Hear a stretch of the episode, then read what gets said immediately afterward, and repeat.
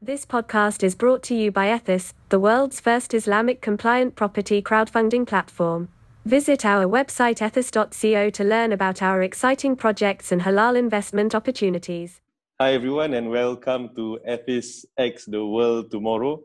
Assalamualaikum warahmatullah. Today we have uh, with us brother Almir, Almir, sorry, let me repeat that. Almir Colan from Australia. How are you, brother Almir? Alaikum assalam rahmatullah. Alhamdulillah, very well. Very glad to be today with you here. Alhamdulillah. Thank you for making time for this uh, interview. We're going to be diving into some of your uh, favorite topics, which are also my favorite topics, which is focused on the Islamic finance, Islamic investments, and also the world, the economy in general. You know, how it has been affected by this uh, COVID situation, and also how we should look at the future or prepare for the future. So before we go deeper into that, maybe you know, uh, please share with us a little bit about your background, what you have been doing, what you're focused on today. Uh, go ahead, please. Uh, my background is I'm involved in uh, Islamic finance. I run a center that does consultancy and education uh, and also teach at various uh, places, institutions, and so on. At the same time, I, uh, I'm with a few friends of mine. Uh, we have a company, Olive Investment, that invests in uh, Australian healthcare we run uh, uh, uh, clinics, and also we are in the process of starting online health clinics here in Australia. Oh, brilliant. Thank you so much for a very concise background. And the Australian Centre for Islamic Finance has been around for nine years now, close to 10 years. That's a very long time. Um, how, how has it changed from the beginning, you know, uh, in terms of your objectives as well as your activities? in the beginning, I think, uh, like many uh, Islamic finance professionals, you start when you learn about certain prohibitions and things of that nature. You get fascinated with the new world of Islamic finance. Uh, then, as you grow, you realize what Islamic finance actually wants is to embed spirit of entrepreneurship in the community. It wants uh, business leaders who will step up, do something, change what's on the ground. So they will create the jobs for other people. They will uh, solve some uh, things in society. So uh, we have evolved into organization that offer all of the different advices. We also do a lot of things uh, to basically help people uh, start and run their businesses in the way that is consistent with our values and ethics. Right. So, so it's it's somewhat a business. Uh, is it like an incubation, acceleration, consultancy for businesses and startups? Usually, uh, it uh, it is uh, all of that, but you know, every business is different. Some businesses, as you as you said, they need a consultation. Some businesses are already up and running. They might uh, want to know if what they are doing is Sharia compliant or it's it's it's done in a proper uh, way. Uh, and other people, they have different problems that you need to solve. Financially, structure certain things and arrangement. So, so we provide mainly consultancy advice, training, these kinds of things to encourage uh, uh, business people to step into that arena of business and try, give it a go, and not be held back by sometimes misplaced belief that, for example, Islam doesn't want you to be active, working, contributing, uh, which is exactly what Islam wants you to have Islamic lifestyle in all aspects. All right. Alhamdulillah. I mean, I, I, I assumed based on the name that it was more focused on Islamic finance education. But it's, it's really great to know that it's uh, beyond that, and, and the education part is, I assume, embedded in the business uh, advice and the business activities uh, that these uh, companies undertake with your guidance or with your support, right? That's right. Business uh, education uh, can only go so far. It's like teaching somebody to swim without putting them in the swimming pool. How much can education do, and what sort of education is that? You need to do it. You need to try it. You need to learn from you trying, and that's why I run other business as well. Uh, because it wouldn't be fair for me telling other people how to do these kinds of things and never do it and try it myself so it's all about doing stuff as as as you are doing. And and you know that when you do things when you try something whether you succeed or you fail there is a lesson there that makes you better. Yes indeed. In fact this is a topic that really resonates a lot with me because I see there's so much uh, brain power and effort and money in academia, and uh, especially even in, in, Islamic finance, and uh, somehow so little of it actually goes out into the real world and makes a difference. And uh, you know, we have uh, as I do, as we as we both run our businesses, we figure things out as we go. But a lot of different uh, you know research papers and efforts have gone into solving problems that we are solving on the go. It's just that you know they're stuck somewhere, stored somewhere on the shelf or in somebody's hard drive.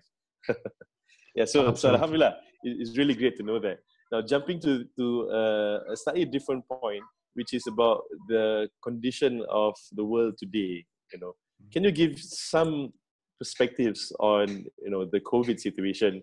You know, is it something uh, that is meant to wake up, wake humanity up? Is it something you know that you know we look at with, with some despair, or is it something that we look at with hope? You know, whatever you feel like sharing, go ahead. As our Prophet ﷺ told us, every situation is a blessing for a believer. It's not at all about situation, it's about how you respond to the situation. So when things are going great for you in your life, you need to be thankful for that. Uh, and, and you need to be grateful. If things are not going so great as we see today, we need to be patient, uh, patient. And the patient in the sense of being actively patient uh, we need to appreciate what we have now. Now, economy is on the pause. We have uh, we have a very deadly virus going around. So at the moment, economy across the whole world is geared towards stopping the virus spread. So we have major slowdown. This is much different from any other uh, financial crisis. If you remember, uh, 10 years ago, we had the GFC. That affected us, and many other crises in general affected demand, uh, demand size of economy, where people were, they, they lost uh, psychologically confidence, they, they lost the jobs, they, they, they couldn't simply buy what is available there. This mm-hmm. crisis is different. Economy is on the pause, but mainly from supply side, meaning that it's much more difficult to produce things. So it's either more difficult or more expensive. Now, when you look at the response of most of the governments, they are trying to spend uh, money, give people uh, uh, handouts, uh, write them checks, and do everything to stimulate demand size because usually that's what you stimulate in the crisis you want to enable people to go and spend. But there is very little that, that governments or anybody can do to stimulate supply side.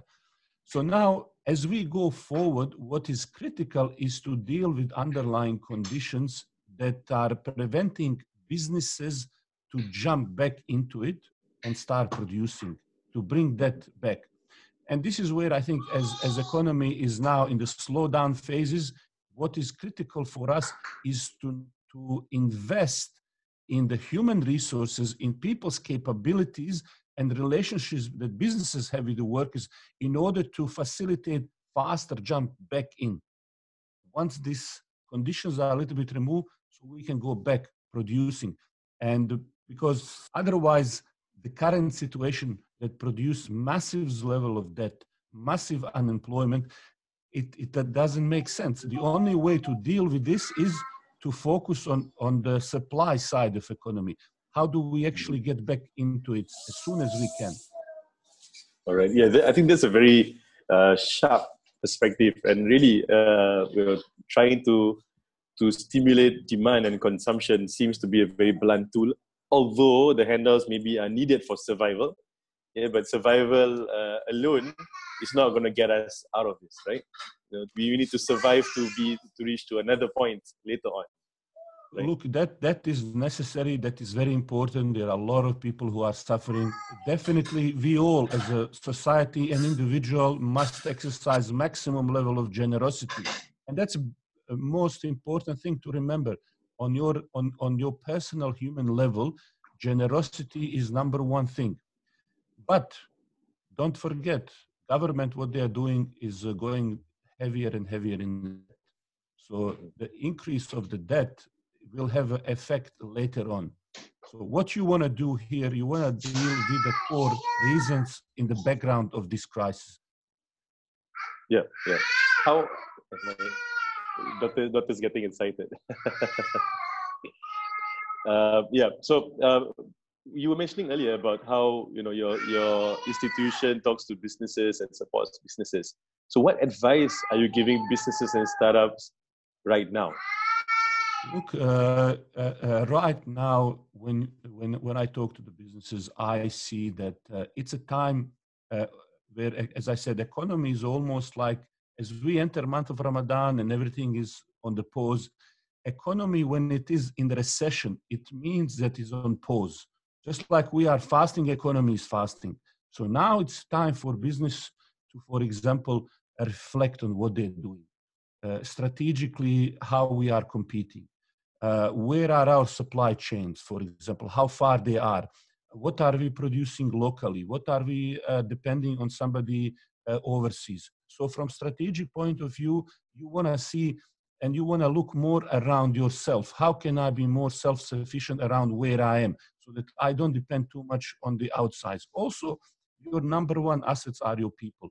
A lot of people are now investing in different kinds of training, upskilling. In our organization, we have started also looking at technology very much. How do we deliver services, spe- specifically in healthcare, for example, uh, where the patients they have a need to see a doctor. So how do we integrate uh, the technology like we are using Zoom or any kind of video conferencing with the, uh, uh, with, the, with the rest of the technology in the health clinic in order to bring our, uh, our clients, um, uh, everybody together? And, and I think this is where business needs to have a more strategic kind of view, uh, understanding the new reality that this, this might start happening more and more as we, as, as we, as we go in the, in the future so what we need to do in order to sort of uh, manage that transition into the new realities of this world.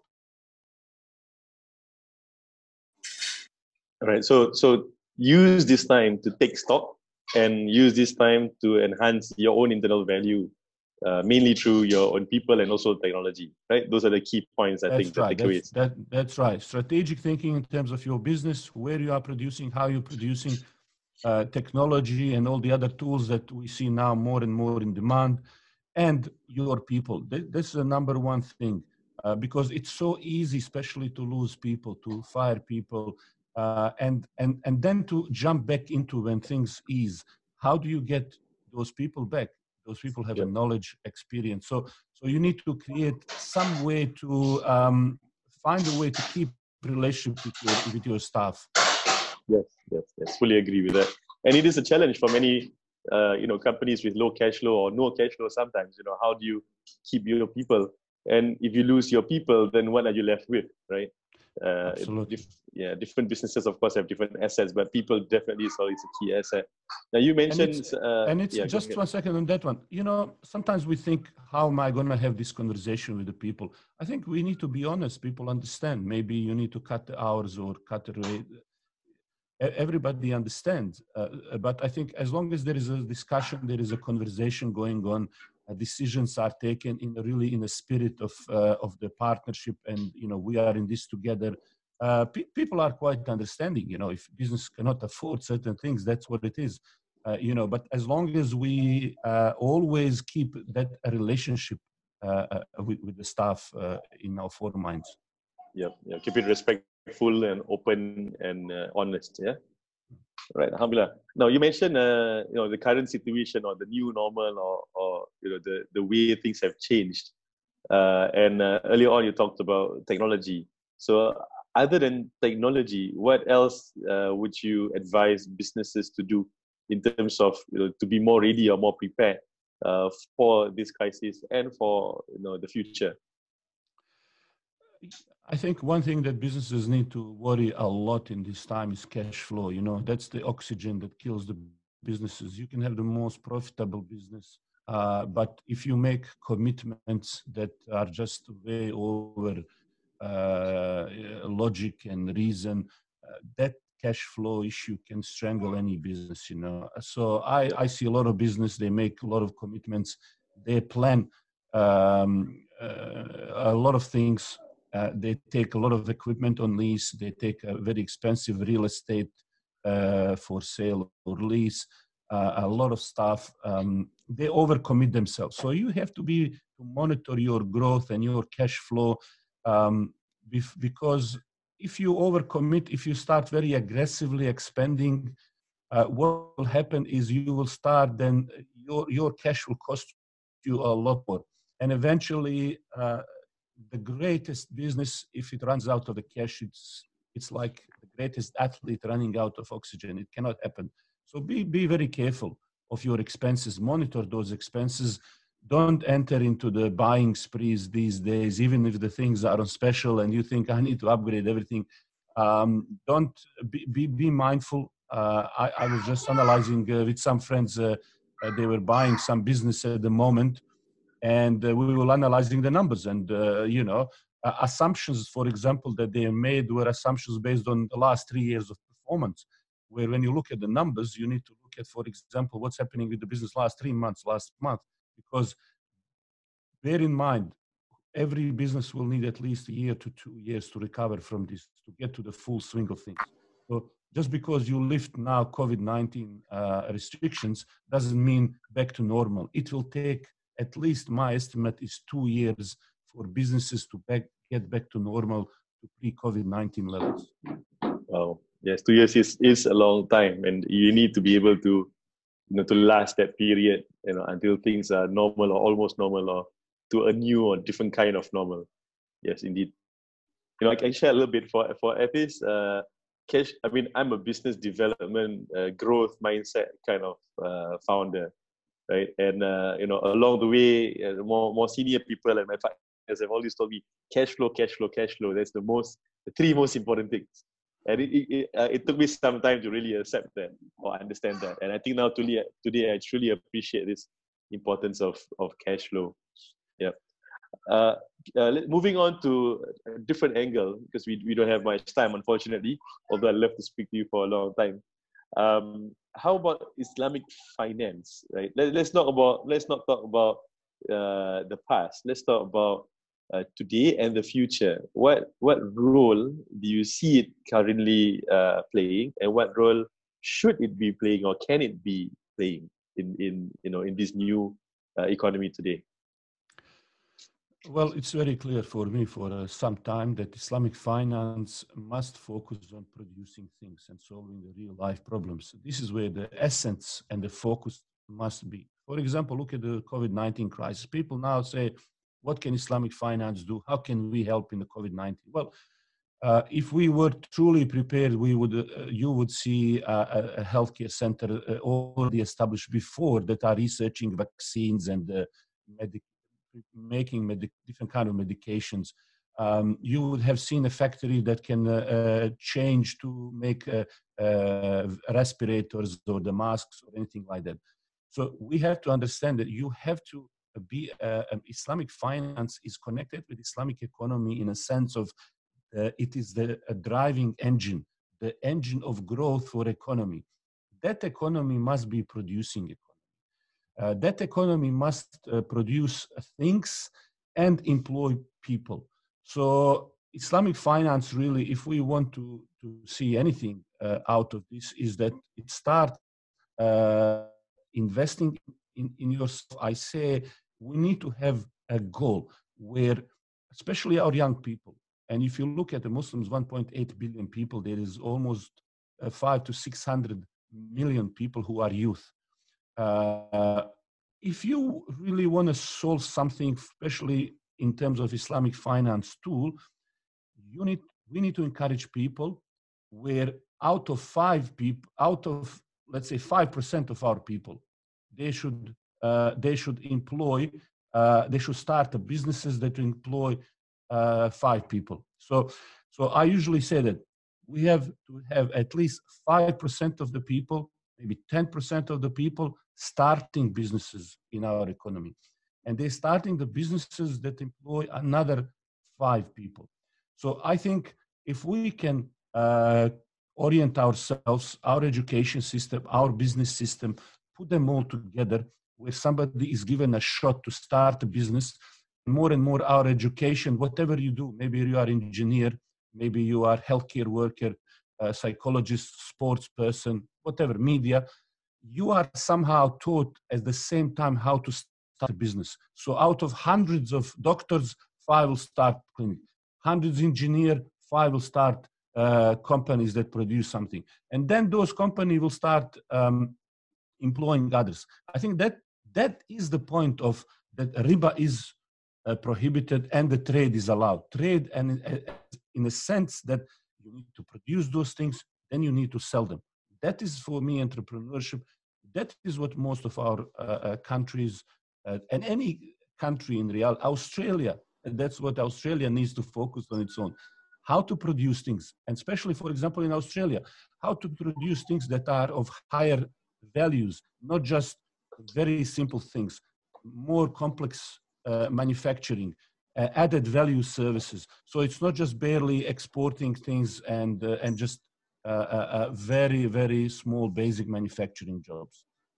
All right, I, understand your points, but uh, you know I just want to understand a bit more. Uh, okay, fine. Islamic finance, the objectives, like you shared, I fully agree with you there.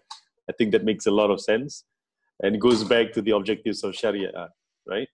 Uh, but getting more people to do businesses and getting them to employ more people within their new businesses, know, how does Islamic finance fit in? So, for example, I'll give you a very specific example how you can do that. So, for example, uh, when we started our fund, you know, uh, that invest, we we put the targets. Now we are still not there. We are we are just few years, uh, but we said that uh, one part will go for this low risk investment, then the medium, but then part of the funding will go to the high high level risk investment. So, for example, if you look at many, I, I visit many Islamic banks, many Islamic financial institutions, investment institutions, and I often ask them how much of your funding goes into the startups, how much of your funding go into the high level risk activities, research, uh, so, something of that sort. So, so I think uh, most of us, and I and I can see that when you manage money, you are very risk averse. You know, you you are worried what's going to happen, and I think that's where the the the fear can sometimes paralyze a lot of entrepreneurs. Is that they got so used to uh, just buy the asset, lease the asset. You know, uh, buy this, sell immediately. I know what I'm getting. It doesn't matter what happens to you. So risk is something that a lot of people are afraid until you start taking the risk you know when you go uh, to the fishing or you go into the jungle and you want to go for the hunt you want to go for adventure you have your uh, tools and uh, you, you are ready. You have your adrenaline pumping. You are not scared of going into the jungle because you know it's there is adventure. So that's how we need to look at the business. Business is adventure. And if we get rid of that sort of uh, fear we will go and and chase that excitement of of doing the things. So that needs to be mixed. People who are doing and people who want to do these things. It's again not theoretical exercise. You need to create similar to what they have in the US Silicon Valleys, but of many different areas where you will mix people and they will learn uh, from the real entrepreneurs and they will be encouraged in their presence to start. And so we start slowly growing like that. Uh, it has to be very practical, connected where money is circulating. And that's econo- Islamic economy principle yes. number one.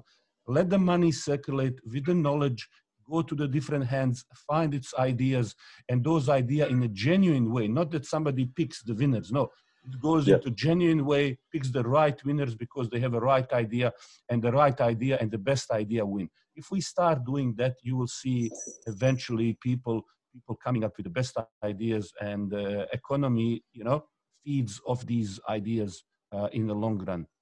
Yep, that, that's brilliant. You know, uh, at, at Ethis, this is something that is, you're very passionate about. Uh, and although most of our activities so far has been in real estate in Indonesia, you know, building social houses, I, I mean, you know what we do. Uh, but moving forward, and you know, in the past few months, we have been looking at this area, you know, uh, very, very seriously, and uh, wanted to get your input on this before we end. Um, uh, I we, I realize what you're saying is very important, but the willpower and the comfort level of existing Islamic financial institutions to actually do it, you know, is I would say very much lacking still today. Maybe there's greater realization, but the actions are still not there yet, right? So Islamic venture capital, angel investment, microfinance, you know, helping small businesses, very very underserved in Islamic finance, right? I think that's one of some some people believe that's one of the biggest uh, uh, shortcomings of the Islamic finance industry today. So what I I did see is that some of these large institutions are able to allocate large amounts for charitable uh, purposes, right? Whether it's CSR, you know, other forms of charity and and uh, what I'm trying to to consider or talk to these people, uh, to these different institutions, is that okay, let's say one bank can allocate three hundred thousand dollars uh, in uh, in what you call it in in CSR, right? You know, just giving it away. So instead of doing that, put it into a program to support startups, right? And uh, make it a component of equity or a, a zero interest loan, a Qard Hasan for small small businesses, micro SMEs, and then uh, you know embed some features such that some or, most of this money comes back to the pool and goes back out again. So every year, ten Islamic banks put in three hundred thousand dollars. We have uh, three million. Right? And every year, it, they add in another three million, and that money, you know, snowballs and recycles you know this is just an, an idea that we've been contemplating uh, do you think this would be an easier approach because trying to push them to invest you know there's so many hoops to jump through and to get there is a very painful process sometimes uh, so I think it's a very noble. I think it's a very important that we get these banks and institutions and uh, everybody in, in reality involved. This is everybody's problem. This is everybody's future. I think um, when I think of Islamic economy in general, I see uh, several points of economy that are very distinct. Uh, and that's why you, when you, when I look at Islamic rules uh, regarding uh, different prohibitions and different things, why, for example, we are not allowed to make money from interest, but we are allowed to, uh, or selling money, but we are allowed to make money from selling things. And that's for me it's very clear that islam separates uh, what is uh, humanitarian uh, charitable types of work and these are the area where islam does not want to make profit don't want to encourage incentives and uh, uh, areas where you are producing things where islam allows that we compete so these two areas are quite distinct uh, and in one area, you have people basically in need. Uh, they, they can't help themselves. It's, uh, it's, it's exercise in you giving, generosity, and things of that nature. In the other area, what you want to do, you want to, you want to reward uh, the best thinking, the best mindset, the best uh, uh, solutions, and, and, things of that nature. So I would have these two areas very separate.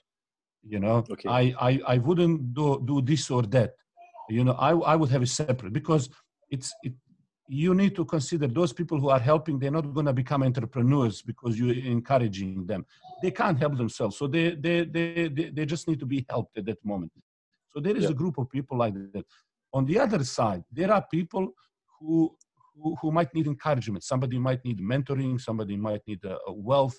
A lot of tech company needs different kind of things. Some are less cash intensive businesses.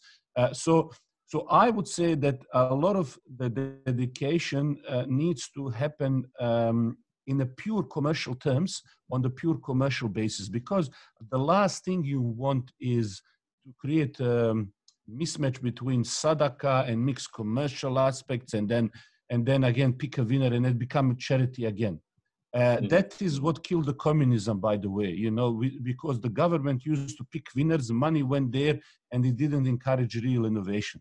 So these Correct. kind of ideas very important for any incubators, any kind of entrepreneurial setting is that these uh, ideas and businesses must succeed because they are the best on their own. Just like yeah. You go uh, Silicon Valley, they're not going to say, "Oh, he's my friend, that's why I'm investing." No, no. His idea is the worst idea I've seen. I'm not going to invest anything, but we'll go, you know, have a dinner after that as a friend. So, so you need to be very brutally honest about these kind of things. So, so if something makes sense, let's invest in that. You know. So this is how I would see, and you know, probably starting by small things, uh, organizing different uh, ideas, seeing why is this important for the country to grow. Great example, if you look at, for example, these days, uh, in, in, in, in some of uh, our countries. You know, I, I can tell you examples from Bosnia, from Turkey. I recently visited. My daughter studied there. When I went there, uh, you know, they, they, they, they realize that we need to be producing different things by ourselves. So yeah. I think if we look at these successful ideas and, and push ourselves in that direction, uh, we, we, will end up with, the, with a solution that greatly benefit our economy. All right, brilliant. Thank you so much for sharing that last few points. Uh, and I, yeah, I think this is a challenge sometimes that is overlooked, where because the money is charity in nature, the commercial element is, is not made a priority and it's not robust enough. Whereas if it were an investment fund, then that component will be very strong. So we need to combine the mindset of uh, managing a, uh, an investment fund, even though the source of fund or the fund is actually charity. Then that potentially can, can create the Abs- solution. Absolutely. It's, it's very important to be clear what you are doing at that stage. Uh, is this a business thing I'm doing or is this the, uh, uh, I'm helping somebody? Because they are completely different expectations. Yeah, yeah, understand. Alhamdulillah. All right, uh, we've reached the end of this session, and I think it's been very, very uh, insightful. Uh, I've learned a lot myself, and I, I believe uh, the the viewers and the listeners as well uh, truly appreciate your time. And before uh, before we go, any parting shots from you? Anything at all that you want to share with the audience? You know, it's a mix of some high level individuals, you know, business leaders, as well as a large group of young people who are trying to figure out, you know, what they can do and what they should be doing right now. All yours. Uh, I think uh, it is very important to take this time to really think about uh, yourself. Um, try to help in your community. Try to connect with your community. Uh, be close to your parents, uh, to your elderlies in the community. Uh, learn. be patient. Understand there is a lot of things in life are waiting for you. We are waiting all for young people. You are our future. Learn before you are put in a position where you need to uh, lead, and uh, and find yourself a great mentor. Uh, try to be productive. Engage yourself uh, in in any meaningful work, and uh, inshallah, the future is bright. We are counting on you, inshallah. I mean, inshallah. Thank you so much. And with that, we reach the end of uh, today's uh, Ethis X session. Thank you so much, Brother Almir, for making time to share uh, this uh, information with us and all your uh, opinions and insights. We look forward to having you again, maybe in the near future. Thank you. Take care and uh, Ramadan Kareem. Ramadan Kareem to you too. Okay, Assalamu alaikum. Alaikum assalam wa rahmatullah.